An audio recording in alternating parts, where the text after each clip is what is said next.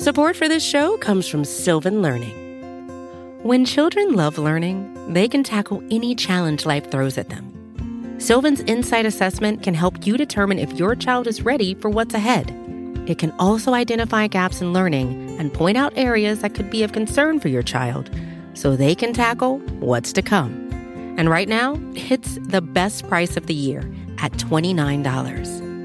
Go to sylvan29.com to learn more and get your child's assessment for only $29. That's S Y L V A N 29.com.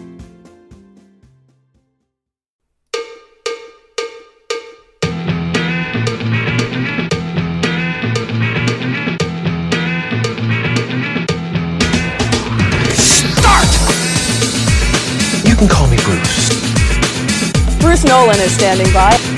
Hey, Wacky Bruce! Coming to you from an undisclosed location, this is the Bruce Exclusive. And here's your host, Bruce Nolan.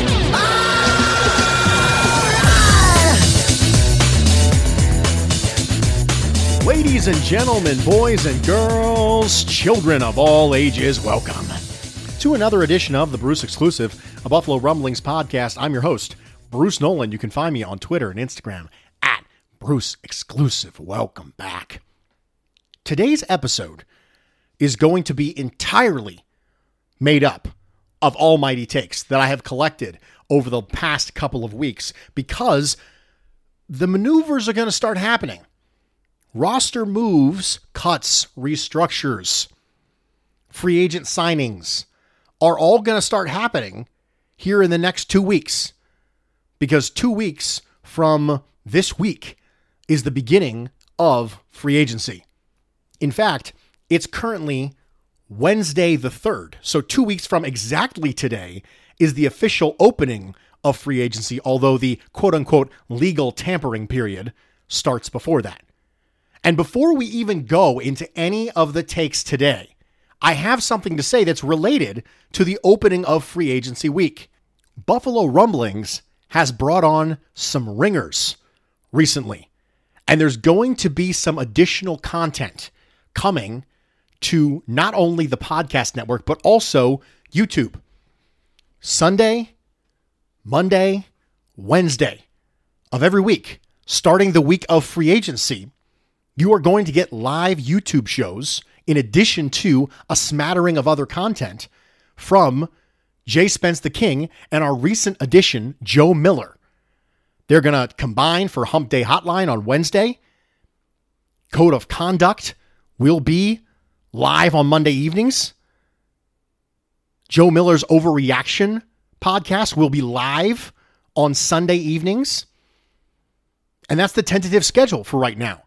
So if you have not done so already, make sure you are both subscribed to the Buffalo Rumblings Podcast Network, where you're listening to this right now, but also to the Buffalo Rumblings YouTube channel, because you're going to get live content there that will then be released in audio form as a podcast later on. Speaking of live, if you're listening to this the day it drops on Thursday, the 4th, I will be live tonight on the Locker Room app on your phone. You can go to the Locker Room app. You can find my show. You can find me on Twitter. I will tweet out the link to join you live on Thursday, the 4th at 7 p.m. So, little housekeeping there. Join me live. Subscribe to the YouTube channel so you can join them live. We got some cool things happening at Buffalo Rumblings, and we're really excited about it. I was going to do an entire segment on JJ Watt signing with the Cardinals. But I'm not going to because we're on to Cincinnati. Get it? Get the joke? Because Bill Belichick said we're on to Cincinnati, and my piece was about Cincinnati pass rusher Carl Lawson and how he should be the next target after JJ. You know what? Okay, bad joke. Bad joke. Moving along. Moving along. Just pretend I didn't say that. It's it's great. First almighty take comes from Sean, and it's short and sweet. Gotta get Zach Ertz to teach you Dawson Knox. Okay, so there has been a lot of discussion about tight ends this particular offseason, whether or not you want to draft one, whether or not you want to sign one. I have no problem with investing in a tight end, mostly because I have openly said that I would like 12 personnel to be a more viable option because the Bills are going to run it. It's going to happen. They ran it last year when the second tight end in 12 was not a receiving threat at all, and that was Lee Smith because they didn't activate Knox and Croft together super often last year. So there were times when they ran 12, even though the second tight end was basically no receiving threat at all. And don't give me the, you know, he's wide open on the tight end leak and he rumbles down the field. That that's that's not a threat downfield. That doesn't count.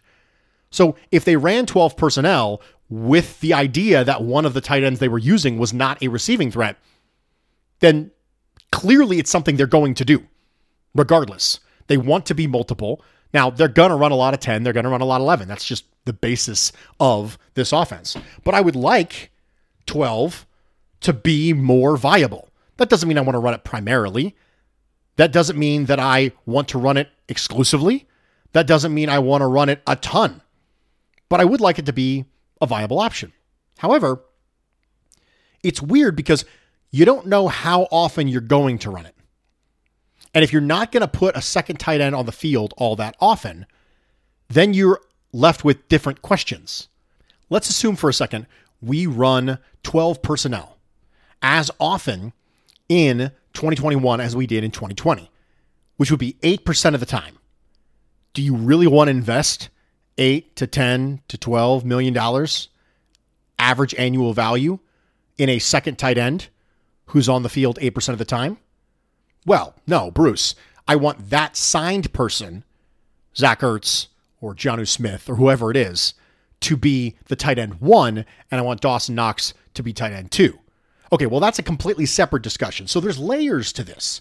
How much you think tight end is a need, and how much capital, whether that's draft or salary capital, you want to devote to it is primarily based on how you feel about the projection of Dawson Knox or how much 12 personnel you want to run. So if you want to be a 12 personnel based offense, if you want to run it 25% of the time, then I would probably question that if you're going to keep John Brown. So there's all these levels of questions. It's not as simple as I want to spend this money on a tight end or I want to spend this draft pick on a tight end. Okay. Tell me what you want to do with them. Do you want them to be tight end two? Do you want them to be tight end one? If you want them to be tight end one, are you giving up on Knox? If you want them to be tight end two, how much do you want to run 12? If you want to run 12 a lot, then do you want to run 11 and 10 less often? Because Josh Allen was really successful doing that. In addition, the Bills wide receiver group could be the strength with Diggs and Brown and Beasley and Gabe Davis. So, personnel groupings, I've said this before, are essentially a math equation. You take the effectiveness of the offensive player on the field minus the effectiveness of the player that they were subbed for. And then you take that and compare it to the effectiveness of the opposing defensive player currently on the field minus the effectiveness of the player that they were subbed for. So, how much gain or loss in effectiveness are you getting as an offense versus how much gain or loss the defense is getting in effectiveness? So, let's kind of throw this out as an example. Okay. So, let's say that you put a really, really good tight end on the field with 12 personnel. You went from 11 to 12, you added a tight end. Well, that means you subtracted a slot receiver because you were in 11 and you went to 12. So you subtracted a slot receiver and you added a second tight end. And let's say the slot receiver was good. He was a seven in effectiveness, seven out of 10. Great. And the player that you brought in for him, the tight end, was okay tight end. He was a five. So you lost two points of effectiveness. You took a seven off the field and you put on a five. Well, gosh, Bruce, why would you ever do that? Well, let's say that their nickel corner is one of the best in the game. Let's say it's Marlon Humphrey, just for the sake of this argument. He's a great, great slot corner. Let's say he was a nine and they took him off the field when you went to 12 personnel. And now they put on a third linebacker and their third linebacker's kind of below average. He's a four. So you lost two points of effectiveness. You went from a seven to a five. But they, as a defense, lost five points of effectiveness. They went from a nine to a four. That surplus is positive for the offense. That's a net positive. Yes, you put a lesser player on the field, but they put a more significant drop in talent on the field. That's kind of how personnel groupings work. It's not just about what you do, it's about what they counter with. One of the reasons why there is this push for athletic, positionless sub defenders is so defenses don't get caught in situations like this. But not every team has that player. So it's valuable to have talent at the second tight end position or the first tight end position if your patience with Dawson Knox has run out. Mine hasn't. We were willing to give Josh Allen multiple years. I don't know why we're not willing to give Dawson Knox multiple years. He was just as raw, if not more raw, coming out of college than Josh Allen was as a quarterback. But this is all the things that your head kind of gets into when you talk about tight ends. I realize this is a very long response to a very, very short question, but I want to make sure we talk about it because if you think that Dawson Knox needs to be benched, then I can understand why you want to bring in Zach Ertz or Kyle Rudolph. I don't think he needs to be benched. I'm okay drafting a tight end. I don't really need to spend $8 million a year or $9 million a year on a tight end because either you put him in at tight end two, in which case you're only really playing him 8, 10% of the snaps, which isn't enough to justify the contract you gave him, or you're benching Dawson Knox, which I don't think is wise given the physical tools. I think we should give him more time, or you're running a lot more 12 personnel, which is probably getting the best group on the Bills, which is their wide receiver group, off the field more often. So I don't really think there's a path that would make me super happy with that investment. I mean, it's nice to have another weapon. I like that. That's good. I would just rather draft one than sign one, especially given the limited resources that the Bills have. I don't have a problem with it. But there's another factor to this, and that's I don't know if you necessarily need someone to mentor Dawson Knox going into year three. I mean, it's year three. It's the same reason why I don't want to bring in somebody to mentor Josh Allen. He's going into year four. You don't need to mentor Josh Allen. Bring in a backup quarterback who can actually play instead of a backup quarterback who can mentor. He's graduated past that. Moving along. Next take. Padden says, Bruce, watching social media and listening to some content creators, I feel like there's an overemphasis on improving the defense this season. While I do think improvements are needed, CB2, linebacker if we lose Milano, interior defensive line, if it comes at the expense of the offense, I think it's a mistake. Specifically, I feel it's very important we emphasize shoring up the offensive line and keeping Josh Allen upright. Allen's time to throw is one of the higher ones in the league, and while he has shown he can process quicker, I think he is at his most effective when he is given that extra time. Getting Daryl Williams back at the right price should be a priority. That is what the AFC Championship game demonstrated to me. Instead of chasing away to stop Patrick Mahomes and one of the fastest people on the planet, let's make other teams continue to focus on stopping Josh Allen. Part of our defensive regression in 2020 can be attributed to us facing much tougher opponents and the league in general having a defensive regression. We weren't facing backup or failing quarterbacks nearly as often in 2020 as we did in 2019. We had notable defensive injuries in 2020 that we didn't have in 2019. And thus, I believe our defensive quote unquote regression is actually closer to what their floor is. Regards, Padden. Padden, I agree with you.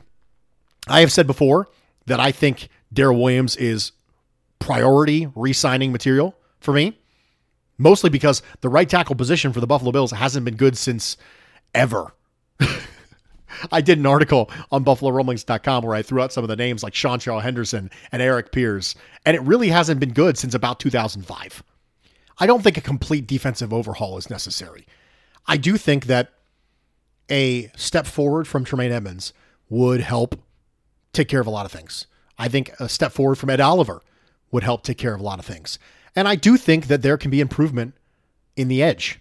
I think what the floor is for the Buffalo Bills defense in 2021 is largely dependent on the progression of three players Edmunds, Oliver, AJ Epenesa. If those three players live up to billing and AJ Epenesa becomes the guy who a lot of people were back and forth with, whether or not it was him or Chase Young coming into the next year, there was a lot of discussions about that.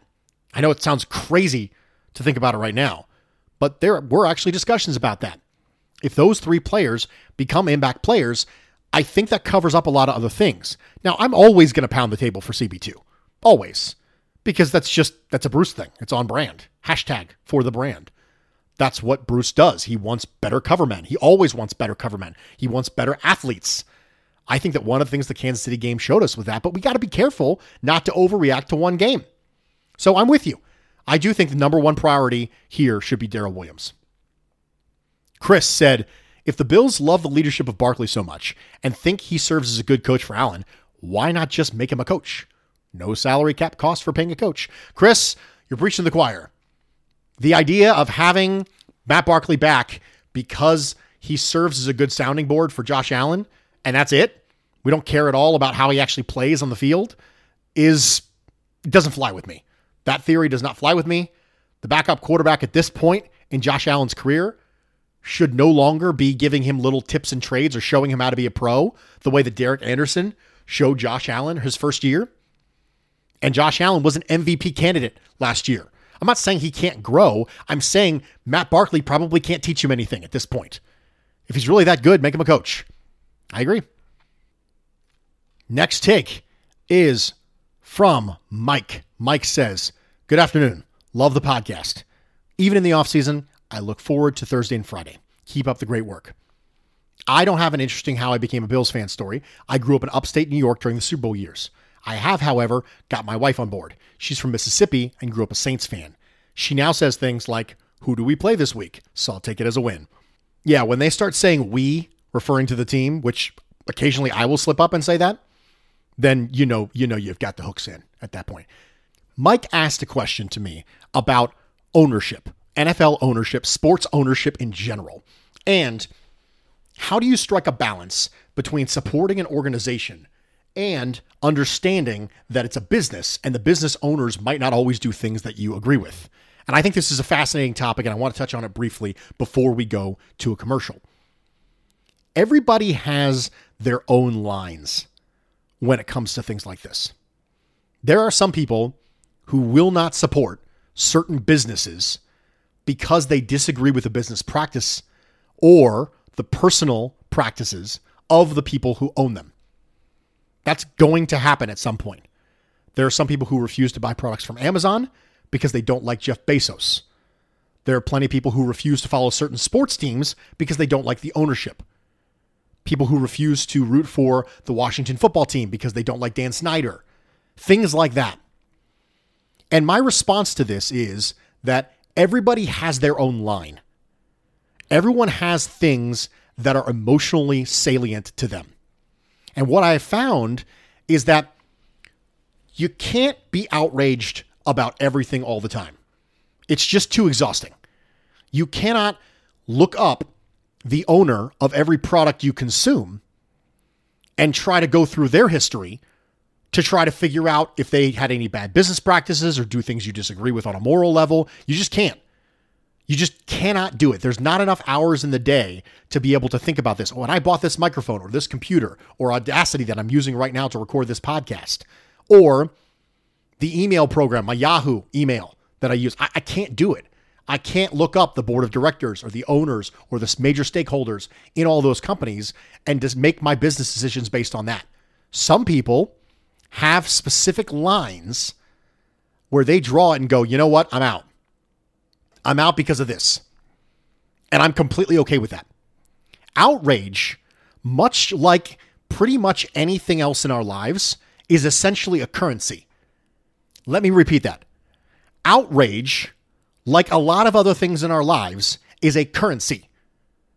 Our lives are spent accumulating it and spending it. And the value of it is determined by the method by which we accumulate it and the things we spend it on. That's important.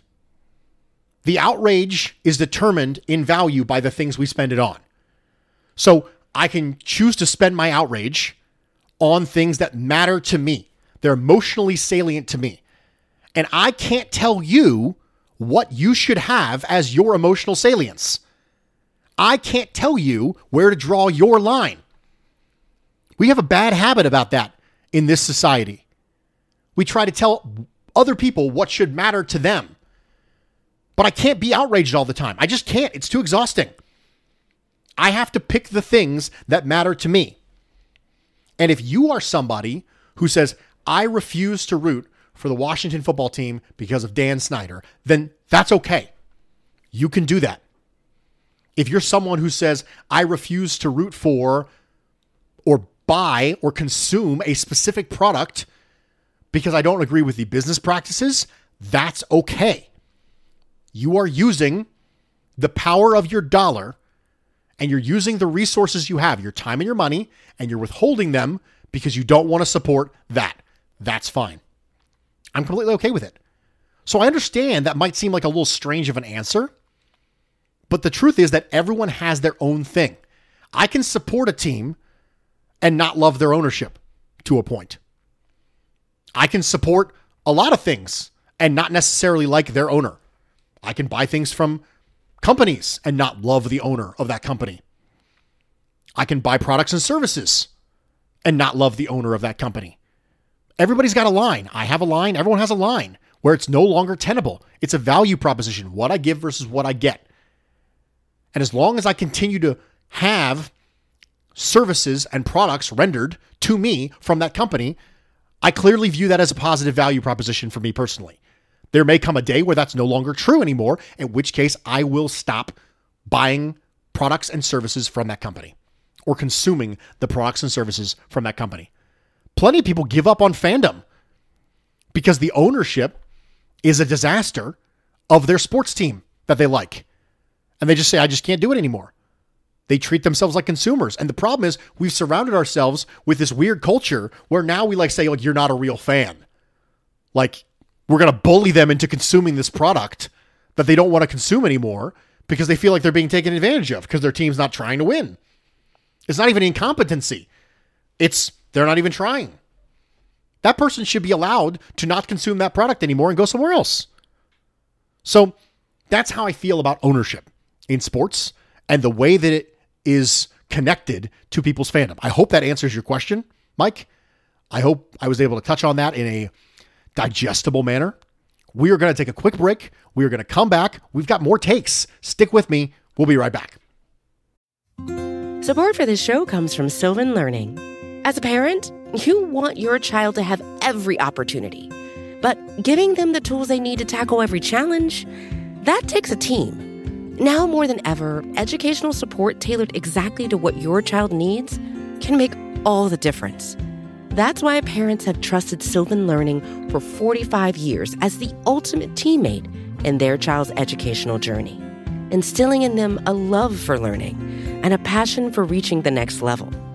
And Sylvan's Insight Assessment can identify gaps in learning and areas that could be of concern for your child. It's a 360 degree view into your child's learning that you can't find anywhere else and helps ensure that your child didn't miss something in school that might put them at a disadvantage in the future. And right now, it's the best price of the year at $29. Go to sylvan29.com to learn more and get your child's assessment for only $29. That's S Y L V A N 29.com. Welcome back, everybody, and thank you for joining me for this edition of the Bruce Exclusive of Buffalo Rumblings podcast. I'm your host, Bruce Nolan. You can find me on Twitter and Instagram at Bruce Exclusive. Welcome back. We talked about tight ends. We talked about ownership. We talked about consumption, outrage a currency. Now we're going to talk about salary cap. DK says, Bruce, highly probable. Brandon Beane is a salary cap ninja and creates 40 million in salary cap space before cutting Mitch Morse or John Brown. After listening to Greg Tomset's Cover One podcast on the salary cap, my work is attached. He attached it, I read it. I also find it highly probable that John Brown's contract is either extended, restructured, or he is cut. Those options are listed below as well. As you can see, I started with a $180 million cap along with our rollover and started with what Spotrac would have our salary cap at if we kept all of our current roster, many of whom at the bottom won't make it and will be replaced by draft picks, which should save us 7 million or so, and then our draft class would eventually cost us about 5 or 6 million to sign. Okay. This is one of the reasons why I wanted to make sure that I had this discussion before Brandon Beane started doing things. Brandon Beane can create a bunch of space through restructures. The salary cap is real and it can be manipulated. We were talking about this a little bit on Twitter today. As a reminder, I'm recording this on Wednesday, the 3rd. We were talking about a little bit on Twitter, and I made this analogy when it comes to the salary cap. I said that the NFL salary cap can and should be manipulated, and it is a contributing factor in roster decisions, but not the only factor. I always take contention with extreme statements like the cap isn't real or running backs don't matter. Yeah, running backs matter, they just don't matter a lot. The cap is real, it's just flexible. Every salary cap manipulation creates less room for manipulation in the future, unless it's just a straight pay cut, unless you're just convincing someone to take a pay cut. Every salary cap manipulation creates less room for manipulation in the future. Now, those manipulations in the future that you're losing can be partially or totally offset by the rise in the cap over time. What that means is that every time you make a manipulation, your future flexibility is constricted. But every time it goes up, as far as the cap goes, your future ability to manipulate expands. So as long as the input is equal to or less than the output, then the bucket of water stays full. Think about it like a bucket of water. If you have a bucket of water, it has a leak in the bottom of it. As long as the amount of water you're putting in the bucket is equal to or greater than the amount of water coming out the bottom of the bucket, then the bucket will stay full. It's the same way with the salary cap manipulation. Constriction that you create in future years due to manipulation must be equal to or less than the expansion due to revenue increase. That way you maintain available movement. If you are constricting it due to restructures and manipulation much more than it is expanding due to revenue increases, then you lose flexibility, which is what the Saints are going through right now. They've done it for a long time, and they were able to keep up with it because the salary cap kept going up. And this year, the salary cap didn't go up. So now they're looking to trade Malcom Brown, and they're cutting players, and they restructured Drew Brees to spread out the cap hit. And now hopefully he retires for them so that they can try to deal with that. So I'm okay with manipulations, but if it's not a straight pay cut, a lot of those manipulations are crystallizing that contract for you as a team moving forward. So if you make an adjustment that is just straight salary to signing bonus, if you do that, congratulations, you created some space this year, and that's good. But now you've restricted your mobility when it comes to that same contract next year. I mentioned this in regards to Star Lotulelei. Star Lotulelei's contract is uncuttable for 2021. You can't get rid of him. It costs you more to get rid of him than it does to keep him on the roster. And then in 2022, it's still five plus dead cap in millions. So he's probably going to be on the roster for 21 and 22. And that wouldn't have been the case had he not agreed to a restructured contract before last year. So we can create 40 million in cap space. I don't necessarily think we should. I think there are some maneuvers. I've talked about the John Brown extension, adding another year on his deal. I think it's a great idea. I want John Brown for this year and next year. So I'm all about it but I don't think that all the maneuvers that are necessary to create 40 million in cap space necessarily should be done.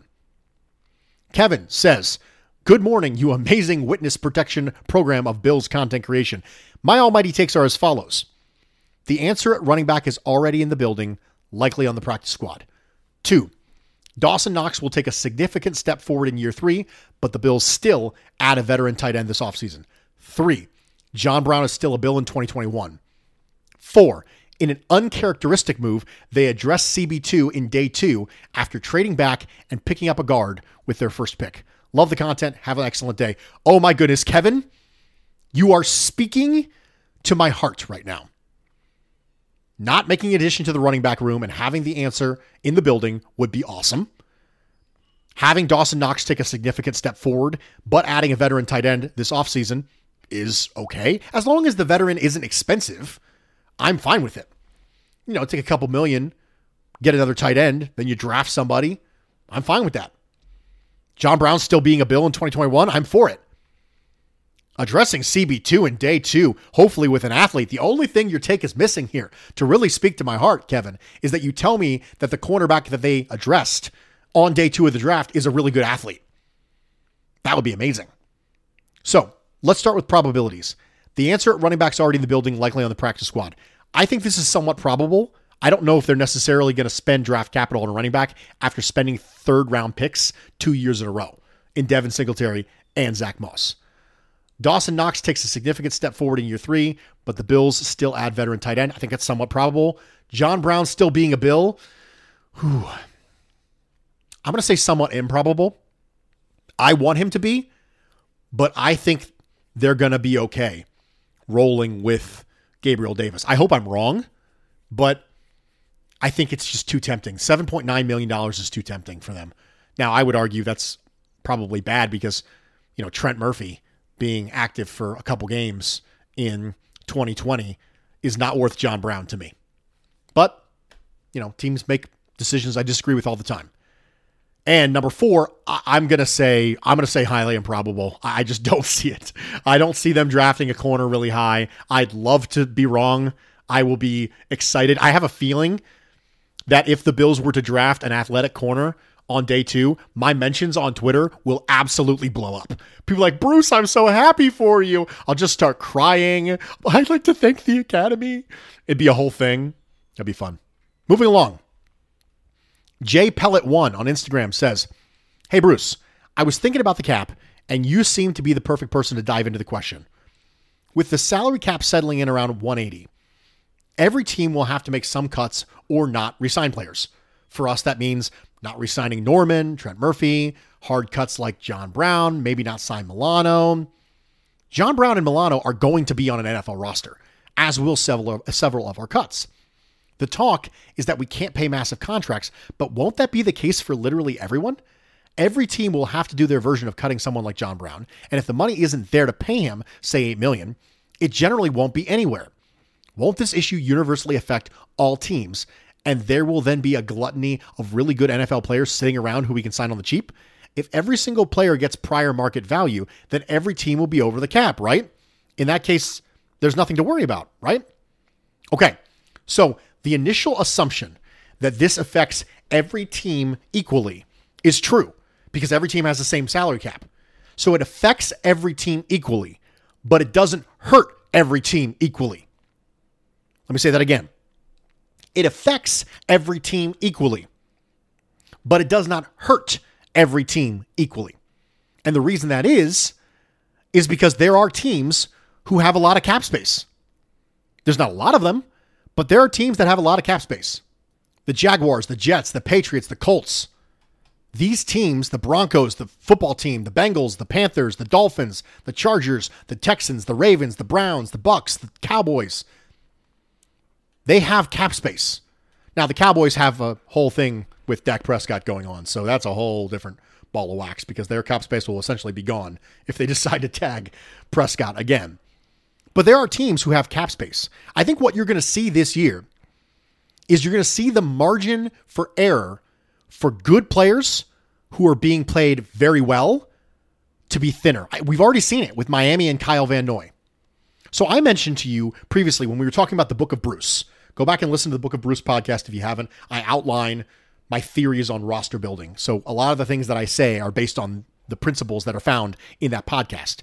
That value is important what the contribution is that you're getting from a player relative to their cap hit is what you determine to be value. And I think previous years, you might have someone who was a good player, who was being paid like a very good player at their position, and maybe the team would have let that slide, but not this year. I think that's what you're going to see. We already saw it. Kyle Van Noy, he's a good linebacker.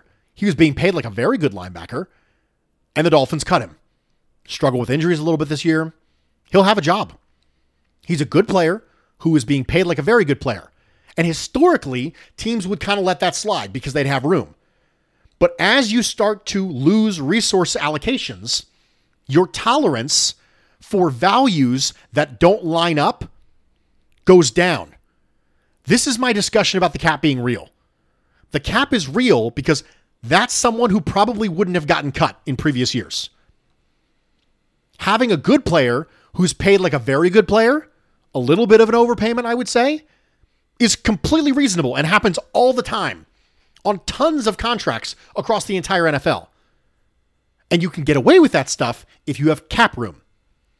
This is why value is so important. This is why draft picks matter. Draft picks matter because there's no better value than a really good player on a rookie deal. Because rookie deals are never equivalent with market deals. So that value, that gap between the performance you're getting from a player and the cap hit of their contract being so far in the team's favor is like the best value in sports. But you can have less and less and less of the negative values when cap space is limited. And some teams, like the Jaguars and the Jets and the Patriots and the Colts, these teams are going to be able to spend. They're going to be able to spend. So it does affect every team equally, but it doesn't hurt every team equally.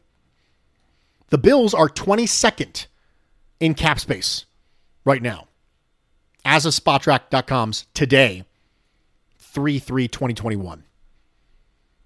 So, yes, it affects everybody because they all have the same cap, but not everybody's got the same cap space. So, I hope that answers the question and the take from Jay Pellet on Instagram. I appreciate that, by the way. Low Buffa says, Hey, Bruce, this really isn't a take, but it's a question for our adjunct Bills statistics professor. The question has to do with evaluating statistics we utilize. Many folks quote pass rush win rate which has the Bills doing pretty well when confronted with complaints about the Bills' defensive line. My untrained eyes would watch the Bills and find that stat dubious. In statistical contrast, Joe Marino used a pressure rate stat on his Tuesday pod that put the Bills in the bottom eight of the league. That seems more in line with what I thought I saw, but I hope to use stats to examine my perception of reality and don't want to use my perception of reality to evaluate stats. Maybe it's inescapable once you dive into deeper, more subjective analytics, but hopefully there's there a way for the football layman to evaluate the validity of a given statistical model. So, what's your process?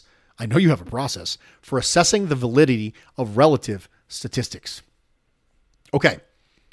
In regards to pass rush, I have a very similar theory to my theory on quarterbacks. For those of you who have not had an opportunity, please go back and listen to the second helping of QB Stew which is a podcast from earlier this offseason. QB Stew is a composite, and it's used as a metric composite to evaluate quarterbacks, mostly because I accept that each individual metric we use to evaluate quarterbacks is intrinsically flawed. It's the same thing with pass rush.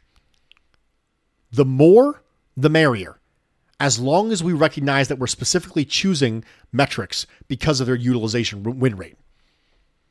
So, pass rush win rate has a factor built into it that pressure statistics necessarily don't, and that is time.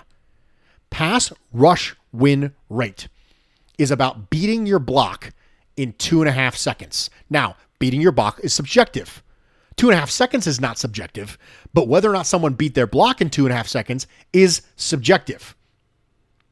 So that's important pressure rates are determined by what percentage of the NFL pass attempts against the defense got pressure.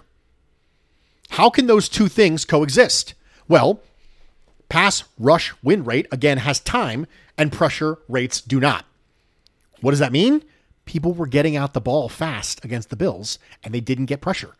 But if you had a quarterback who would hold the ball for more than two and a half seconds, chances are someone would come free. Both of those things can simultaneously be true if we understand what they're measuring. So it's not a matter of pass rush win rate being a slam dunk conclusive, hey, look, this team was awesome. And then the pressure rate statistics saying the team was not awesome. It's not one or the other, it's both because neither one of them is measuring the same thing. Yes, they're measuring pass rush effectiveness, but they're measuring in different ways and in different scenarios. So my answer is always both. It's dive into the statistic, recognize the subjectivity, but then also recognize what one measures that the other doesn't. We did this with quarterback statistics. Inevitably, there's going to be something that is measured one way and then you go over this metric and it accommodates for something that your previous metric didn't. You're going to have that. So the important thing is just to understand that they are all a small piece of the puzzle. And I assess their validity by recognizing intrinsically that they're all flawed. But if they hold up to other sort of metrics, if there's not metrics that openly conflict with each other, then I'm okay with it. So that's how I use them kind of in concert with another metric because they might appear like they're in conflict with each other, but they're usually not. They're usually not in conflict at all. They're just measuring different things. It's like passer rating and PFF grade. They're not going to look the same because they're measuring different things. They care about different things. As long as you take the time to understand what it is, then you're okay. This would all be better if we just wouldn't quote and cite statistics that we don't know what they mean. That would be just better off right across the board. If we just took the time to understand the metric that we're quoting before we quote it, this would eliminate a lot of issues. Mike says, Bruce, three questions before free agency. Three players and their status. Number one, Lee Smith. Is he going to retire? We heard rumors about it. He might retire. Is Star coming back for 2021? Everything that I've heard said he is. How is John Brown's health? Everything I've seen indicates he's fine. I think those three questions need to be answered before free agency and or the draft. If Lee Smith retires, then not only is some cap money freed up, but it may also change what the team looks for in a tight end. Kyle Rudolph may be a better fit to be not only a blocking tight end, but a better receiver than Lee Smith, which leaves Dawson Knox the opportunity to create downfield. If Star comes back, it fills a need at one tech, which will give the Oliver the opportunity to explode this year at three tech. If John Brown is healthy, I think the move is to make a restructure his contract as he gives the Bills another deep threat and is still a very good wide receiver. If hurt, I may have to move on. I agree with you. Mike, I kind of sprinkled in the ideas about Smith, Star, and John Brown. Really, decision making is a lot like a flowchart. Certain questions have to be answered before other questions that are based on those answers can be answered. There's a chronology to these things. Problem solving in general is a chronology, it's a flow chart. Do we need to address tight end? Yes, no. Okay, well, that's based on is Lee Smith going to retire? Yes, no. If he doesn't retire, do we want to cut him? Yes, no. And you move on from there. So I do think Lee Smith's probably going to retire. Most of the time, when you start hinting at it, unless you're a quarterback. Most of the time, when you start hinting at it, you usually do it. But I would think that he would probably have let the team know his intentions and probably already knows where they're going to go. If he doesn't retire, I would move on. I would cut him and get the 2 million. Everything I've seen indicates that Star Lotulelei is coming back. How is John Brown's health? Everything I've seen indicates that he's okay. And I agree with you. I do want to extend John Brown rather than cut him. Ladies and gentlemen, 42 minutes of takes. Now you understand why I had to do it, why I had to do an entire episode full of just takes. Make sure you come see me tonight. If you're listening to this on Thursday, the 3rd, come see me tonight, 7 o'clock p.m., locker room at. Find me on Twitter and I will tweet out the invitation to jump into the locker room app and chat with me. We'll do some live takes. It'll be fun. But until then, or next time, whenever I talk to you next. That's the way the cookie crumbles. I'm Bruce Nolan, Buffalo Rumblings.